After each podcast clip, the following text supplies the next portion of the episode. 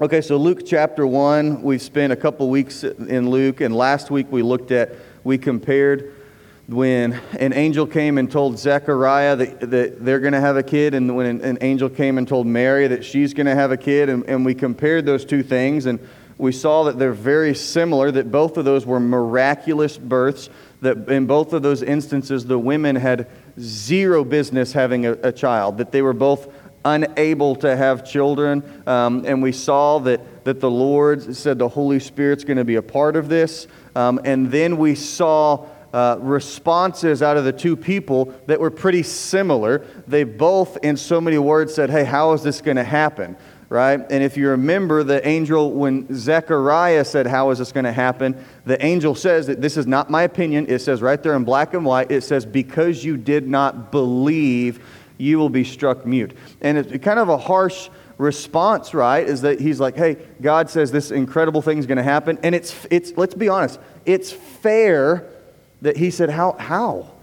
But uh, behind that question was unbelief. Behind the question was no faith. And so, as a response, Zechariah says, uh, uh, the angel says, Man, I'm, I'm from God Himself. I sit at the, I mean, I, I, I've, uh, like, I'm an angel of the Lord, and you still don't believe. And so he struck him mute, and then he said, Hey, the Lord's still going to do this thing through you. And then when Mary, when she's told, Hey, here's going to have a miraculous birth, she asks kind of the same thing. You remember?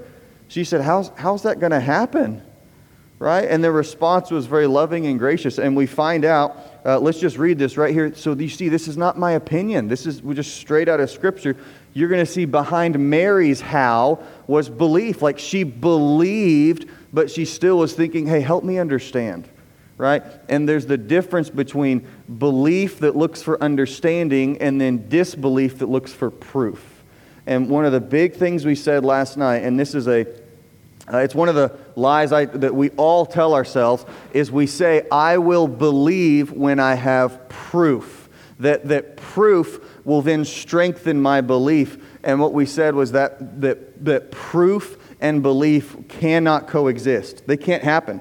It's, it's impossible for you to both have 100% proof of something, yet to still have faith in, uh, in God. It's not possible. And so that's why we, wanna, we wanted to kind of break down that, that bad theology that we all believe still, all of us that there's these areas of our lives where we're struggling and we're praying, God, just, just make it clear. You know, isn't that the prayer request, by the way? I pray that God makes it clear to me, right? We've all, right? Don't look at me like you don't know I'm talking about, right? Like, and it sounds super spiritual. Uh, this is the prayer right here. Guys, will you pray that God makes it crystal clear what I'm supposed to do with my life? Do you know what I've just prayed? Guys, will you pray that God gives me proof? Look at me. I ain't praying for that. Like so many prayer requests, we need to sometimes look at each other and say, Hey, I love you, but I'm not praying for that. Because you're praying for proof where we're called to have faith. Y'all hear me on this? Like, and I'm, I'm just as guilty. There's big decisions to make, and in our heart of hearts, we're thinking, God, please make it crystal clear, Lord. I have these decisions, and I need you to show me. And God's up there saying, I'm not showing you. Why? Because I want you to have faith in me, not sight in a decision, right? And so, anyways, pick it up in verse 39. This is where Mary now visits Elizabeth, her relative. It says, At that time, Mary got ready and hurried to a town in the hill country of Judea, where she entered Zechariah's home and greeted Elizabeth. When Elizabeth heard Mary's greeting, the baby, that's John, who, who would become John the Baptist, uh, the baby leaped in her womb, and Elizabeth was filled with the Holy Spirit in a loud voice, she exclaimed, Blessed are you among women, and blessed is the child you will bear. That child will be Jesus. If you're not sure, that's okay. But why am I so favored that the mother of my Lord, so she's already she already, she's filled with the Holy Spirit, so she recognizes the lordship of Jesus already. That the mother of my Lord should come to me. As soon as the sound of your greeting reached my ears, the baby in my womb leaped for joy. So it's, I get it too. If I were to ask the question, hey, who's the first Peter con- to confess Jesus as Lord, you'd probably say, uh, who's, did I say who's the first Peter? Did I say that? Yeah, that's the answer. Sorry. I meant to say who's the first person to confess Jesus as Lord. You'd probably say, oh, that was Peter. right, at, at Caesarea. And he, you know, but the answer, it's actually not. Who's, who's the first person to confess Jesus as Lord? John the Baptist. And, and as a fetus, right, in his mama's belly, he's the first one to leap for joy at Jesus. Uh, verse 45, here it is right here. Elizabeth says, Blessed is she who has believed what the Lord has said to her will be accomplished. So you remember, I said, This is not my opinion. This isn't like, oh, Russell, man, that's a good idea. No, that, that's biblical truth is that Mary heard this impossible thing and she believed. And out of her belief, she said, Hey, can you help me understand a little bit better? And that is a good thing, by the way. Like, it's a good thing as believers that we say, Lord, I believe, but help me to understand. Help me to be able to explain this to others. And we looked, uh, last week, we looked in 1 Peter, um, where he says, Peter says, always be prepared to give an account for the reason of the hope that is within you. Okay? Always be prepared. So remember, guys, as believers, we, and, and this, uh, some of y'all are going to push back you need to be able to, um, to explain the hope that's in you. you. You need to be able to have some answers of why your hope is in Jesus. And the answer is you can't just look at someone and say, grace. Like, like you have to actually, you need to be able to form sentences. You need to be able to form coherent thoughts. And notice Peter does not exhort us to, con, uh, to convince people to, behave, to believe in Jesus. Peter says you need to be able to explain the reason for the hope that's in you, right? And so, right now, um, this is something that is always pushed back with on this is that, man, Christians, we need to be able to articulate our faith. And some of y'all right now are thinking, uh, I'm, I, I just, I, I'm not, like, I didn't go to seminary. Or you're thinking, I'm not good with words. Or you're thinking, like, I'm just, I've never been able to, to study God's word. Okay, so please time out. Hear me say this. Don't forget, the person that exhorted you to do that, Peter, was Peter. What was Peter? What was his job? He's a fisherman. Now, listen, if Paul had said this, that'd be kind of different. We'd be like, dude, Paul is impressive. Or if, or if Luke, the beloved physician, if he had told us that, we'd be like, well, Luke is a doctor. Of course he can explain. So, a fisherman who, is, who at some point in his life, he was a Jewish boy, at some point in his life, he had gone through early education, and there was a point in his life that the men around him would have looked at Peter and would have said, You are not smart enough to go on to study the law. Go learn your father's trade. And that's why he's a fisherman. We know he was not a smart guy. We know even from the Gospels that his mouth outran his brain most of the time, right? He, he said things that were just stupid that Jesus would be like, oh my gosh, Pete, dude, we got we got to talk, man. Like he would he would exhort Jesus against certain things. And so so please don't miss this. That that whole and we talk ourselves into it all the time. Well, I'm just I'm I'm not uh, I didn't go to seminary. I didn't learn all that stuff. I've never taken Bible classes. Guys, a fisherman is exhorting you, hey, you should be able to explain the reason for the hope that's in you right? And so I'll just summarize it this way. Again, it's this idea of belief seeking understanding. And this might sting, and I hope it does if it's supposed to. We are called to childlike faith. We are not called to childlike intellect. Because in so many church circles, I believe m- many Christians are conditioned to just leave, check their brain at the door, right? We are called to further our understanding of the Lord. Anyways, so that was kind of what we talked about last week. That was the uh, summary. Sorry, that was a long summary. Okay, and then go on to verse 46. So this is Mary's response. Okay, so look at verse 46 in your Bible. What do you notice that's different about it? I mean, look at it physically. What's different? Does y'all's look different than mine? Like, this is my verse 46. Do y'all see it? Right here?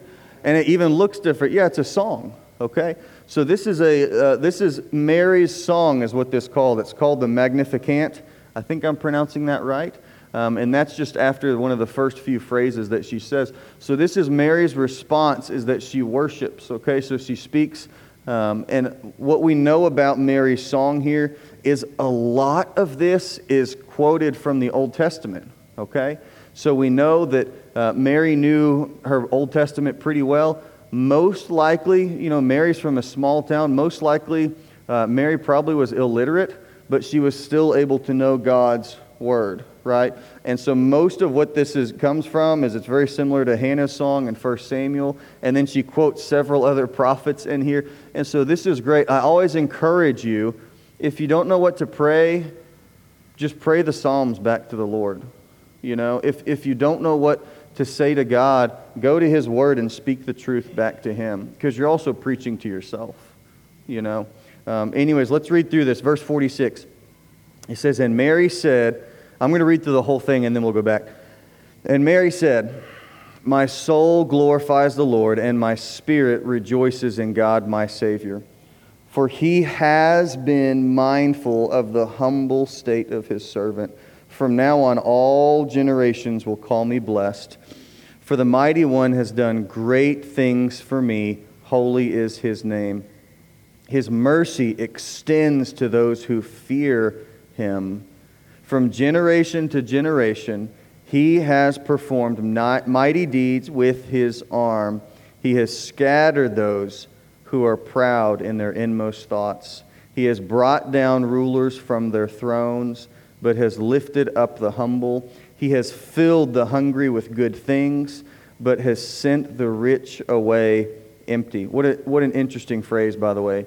He sends the rich away empty. What an interesting phrase.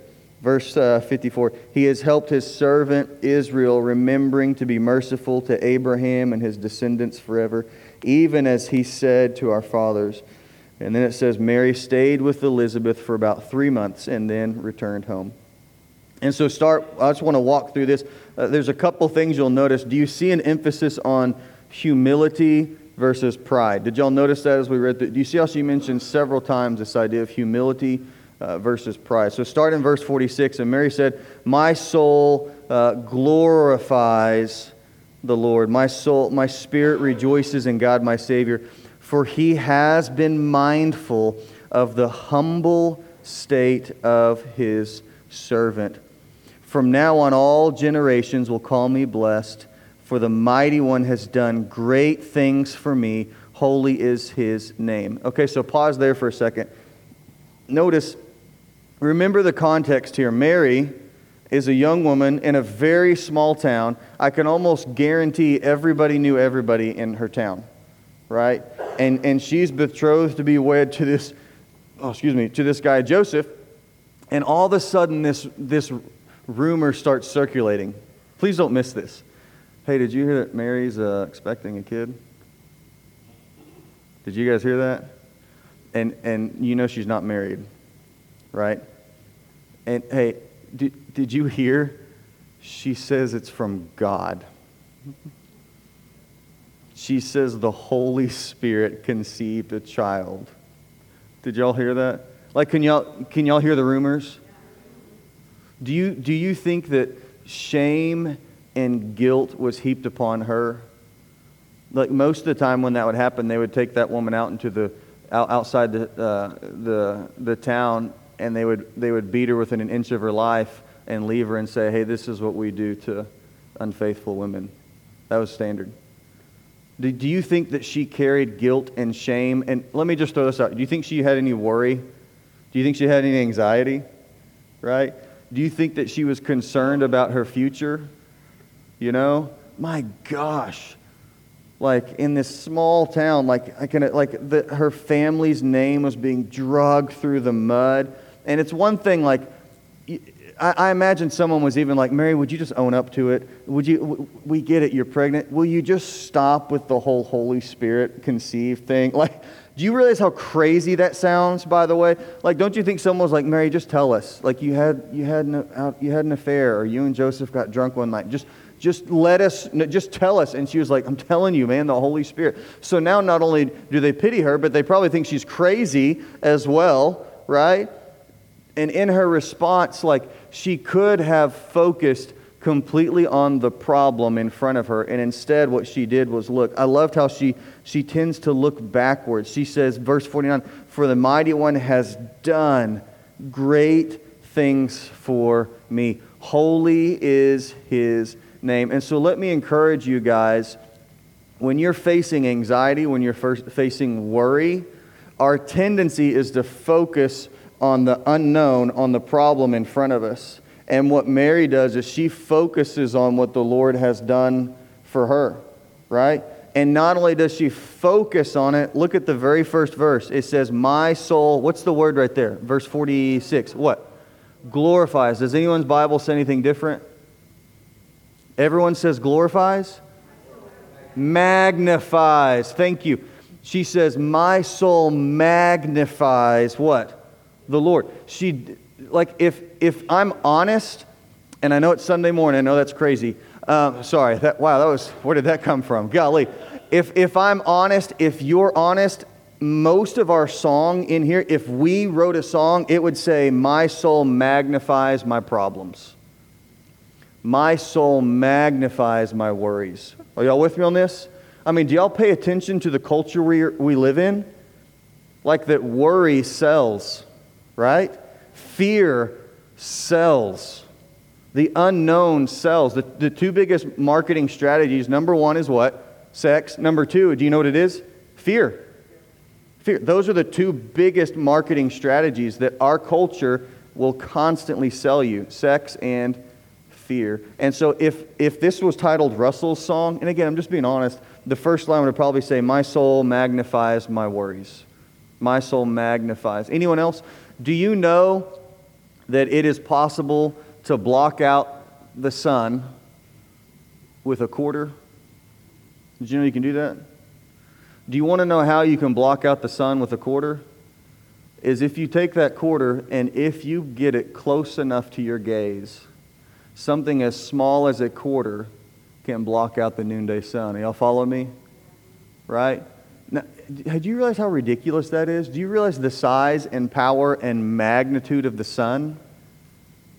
Do you, do you realize that that quarter is not bigger than the sun? That quarter, it would literally be burned up into nothing if it approached the sun. What have I done? Why, how is that quarter so powerful to, out, to block out the sun? What have I done? I have magnified it. I have brought it closer and closer to my focus. And guys, this is what our culture does is we're a culture of worry, we're a culture of anxiety, we're a culture of fear, you know. Even in my lifetime, anyone else have you noticed how how many how many more home security um, commercials there are? Is it is it just me? Like has anyone noticed that? That and, and people have like cameras like on their front door, on their back door. People have cameras on their car. People have cameras looking into their living room. I'm like, this is weird.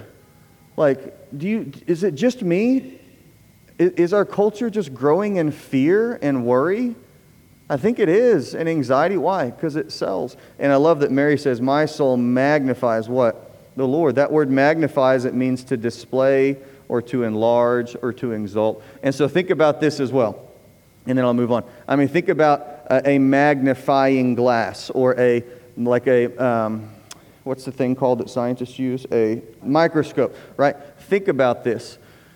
Um, when you magnify something, have you made that thing any bigger or smaller? No, because that thing is going to be that thing. What have you done? You've made it bigger in what? Your eye. And so that's what it means to magnify God. He's not getting any bigger, guys. He's not getting any smaller, right? What it means to magnify God is to realize, hey, I've got to, my focus is on this quarter, this tiny, this, this tiny problem. And instead, let's put my focus on the Lord, specifically what he has done. Uh, go on to verse 50. She says, His mercy extends to those who, what's that word right there? Fear him from generation to generation. That word fear, it's kind of a weird word sometimes. It sounds a little strange. Uh, but most of the time in your Bible, especially the New Testament, when you see the word fear, it means to stand in awe or it means to stand in reverence of. Okay? And so, um, from generation to generation. He has performed mighty deeds with his arms. He has scattered those who are proud in their inmost thoughts. He has brought down rulers from their thrones, but has lifted up the humble. And so let me pause there. I want to I want to say this. This is a song of worship, right? And when we talk about magnifying the Lord, that's an issue of worship, okay? Um, and you hear worship talked about a lot. Um, you know we don't we don't have a worship issue in our culture. You realize that, right? We don't have to teach people how to worship. Sometimes you hear, "Hey, we were made to worship." That's not true. You are made a worshiper, right? That's not something that you do, that's what you are. We all long to worship something bigger and greater than ourselves. It's written in our DNA. And, and, I'll say it again we don't have a worship problem, we have an object of worship problem, right? You can watch people worship their job, they can worship their family, they can worship the Dallas Cowboys. Spoiler alert, they're not going to win this year. I'm sorry, this, they're not going all the way. Can we just stop with this delusional Texas like th- like it's just like guys just chill out. But I mean it. This is no, it's right here. It's it's uh, Mary says it right there. No, but my point is this: we don't have a worship problem. You want to watch people worship? Watch what we do with sports. Like, watch what we do with our physical fitness. Watch what we do with how we raise our children, how competitive we are. Watch how we compete with who has the most busy calendar. We don't have a problem with worship. We have an object of worship problem. And, and this is the thing is, man, we long to be in the midst of something bigger than ourselves. Y'all know that, right? Have you ever, or I'll say it this way uh, why do you, and it, it is fun, why do you go to a Dallas Cowboys football game? Do you, do you go to watch the game? Yeah, you do, but I can watch the game at, at home. Why, why are you there? What's different? Because you are among, how many does that hold? 90,000? Somewhere around there? Like you're, you're amongst tens of thousands of people and you feel tiny. And there something inside your soul longs for that to feel small amongst something big. Are y'all with me on this? Right? This is why when people want to find themselves where do they go? They go to the mountains or, or they go to the ocean or people go to the grand canyon or they go to the desert why are people drawn to these things because at that moment, you see this thing that is enormous, and you feel what? Tiny, right? And that's what it means to walk in humility is here's the reality is that here's this Lord that's God that's in front of us, and I am a tiny, tiny speck, but he still cares for us, right? You, nobody, nobody stands on the edge of the Grand Canyon and says, Man, this thing's amazing, isn't it? And everybody goes, Yeah. And then they go, Almost as amazing as the gazebo I just built on my backyard. I, I built. Have you seen it? Pretty nice. Eight by eight, treated lumber, right? Nobody does that. When you, are, when you have something that's magnified in front of you, that it is enormous. And like I'm thinking of the mountains, I'm thinking of the ocean, I'm thinking of the desert that these things, by the way, would kill you in an instant and not even think twice. Why are we drawn to those? Because it's in your soul, it's in your DNA to be in the presence of something that in a half a second could destroy all of us and it wouldn't even blink doing so. Right? We're drawn to that. And this is why, I mean, again, he says, look, he has filled the hungry with good things. When he talks about being hungry, this, this is not like, oh man, I haven't eaten in an hour and a half. Like, um, let's go get some Chick fil A. When he talks about the hungry, these are people who cannot feed themselves. These are people who are completely needy. These are people who are completely dependent on the Lord. That's what he says. He says they, he's filled them with good things. And then look at this, but has sent the rich away again, this is why people who constantly try to promote themselves, who are constantly prideful and trying to make themselves bigger in the end, how does it work out? It's fruitless. Do, I have to convince you of that? Right? Is that we are designed to stand next to Mount Everest and say, I am trembling in awe at this thing. But so much of our culture is, is we, we get a glimpse of Mount Everest and then we talk about how great we are, how great I am. It's all about me, right?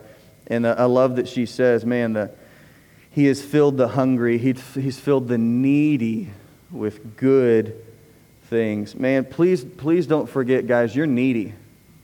We are needy. We are born to need, right? Um, the goal of Christian sanctification is not independent Christians. Please stop saying that. And I get it. I get it. I get it. You know, we're always like, how, how do you want to raise your kids? I want them to be independent young men and women. I, I, I, get, I get the sentiment, but I don't want my girls to be independent. I want my girls to grow and become more and more dependent on the Lord and on the church as life goes on, right?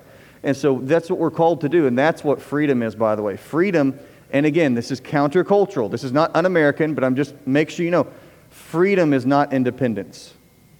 Please hear me that. Hear me say that.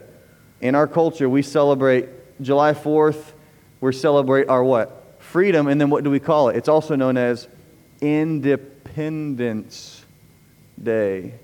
And so make sure as a Christian if you want to, like a, a, litmus test, am I walking in humility or am I walking in pride? If you're pursuing independence, you're heading down the path of pride. I'll just say it. Or if we're pursuing the path of, Lord, I, I need you, I need others, I am so needy. Lord, help me realize how needy I am. That's the path of humility. And at that point, we're magnifying uh, the Lord, right? And so a healthy mature Christian becomes more and more and more dependent on the Lord and on his church and walks in greater uh, humility. And so, um, uh, I think that's all I want to say. Go read Deuteronomy 6 later.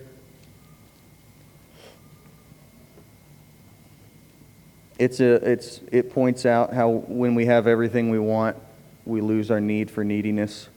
Um, but I think I'm out of time. So I'll just end with this question. Man, what do you magnify in your life? What are you magnifying? Mary says, My soul magnifies, glorifies the Lord. Are you, are we, and yes, we are, I'll answer for you. Are we putting that quarter in front of our eye to block out the, the sun? Like this thing that that is so much tinier than the greatness of God? Or are we pulling it away and say, Lord, my focus is on you. Lord, help me walk in humility. Help me walk in submission. Help me walk in fear and awe and reverence, Lord Jesus. So let me pray for us. Father, thank you for today and thank you for your word and thank you for the truth that comes from this. And um, thank you that, that Mary was faithful. God, we don't worship Mary, we don't pray to Mary. Um, um, we worship you. We pray to you. But thank you for her example here. Um, and I pray that we would, Lord, help us identify what's that, like, what's that tiny thing that we're magnifying? What's the little thing in our life that we're just so worried, we're so anxious about when you tell us, like, you tell us, you're going to take care of everything. That doesn't mean it's easy, but you tell us all your needs will be met. And Father, help us to abide in you. Help us to constantly realize we need you every minute, every second. God, we need you. We are dependent. And help us to, to strip off the idolatry of independence. And I get it, it's, it's cool and it's attractive, and, and those are the people that we exalt in our culture. We exalt the independent, self made man, but it's idolatry. Let's just call it what it is it's just idolatry. And Lord, help us to realize we need one another and we need you and that you work through your church. Is that there's needs we have that other people in this room can meet. And that's your plan. And so help us to come together. Lord, help our unbelief. Jesus, we believe, but God, help our unbelief. God, help our unbelief. Um, help to strengthen our belief. So, this is our prayer, Lord. Um, amen.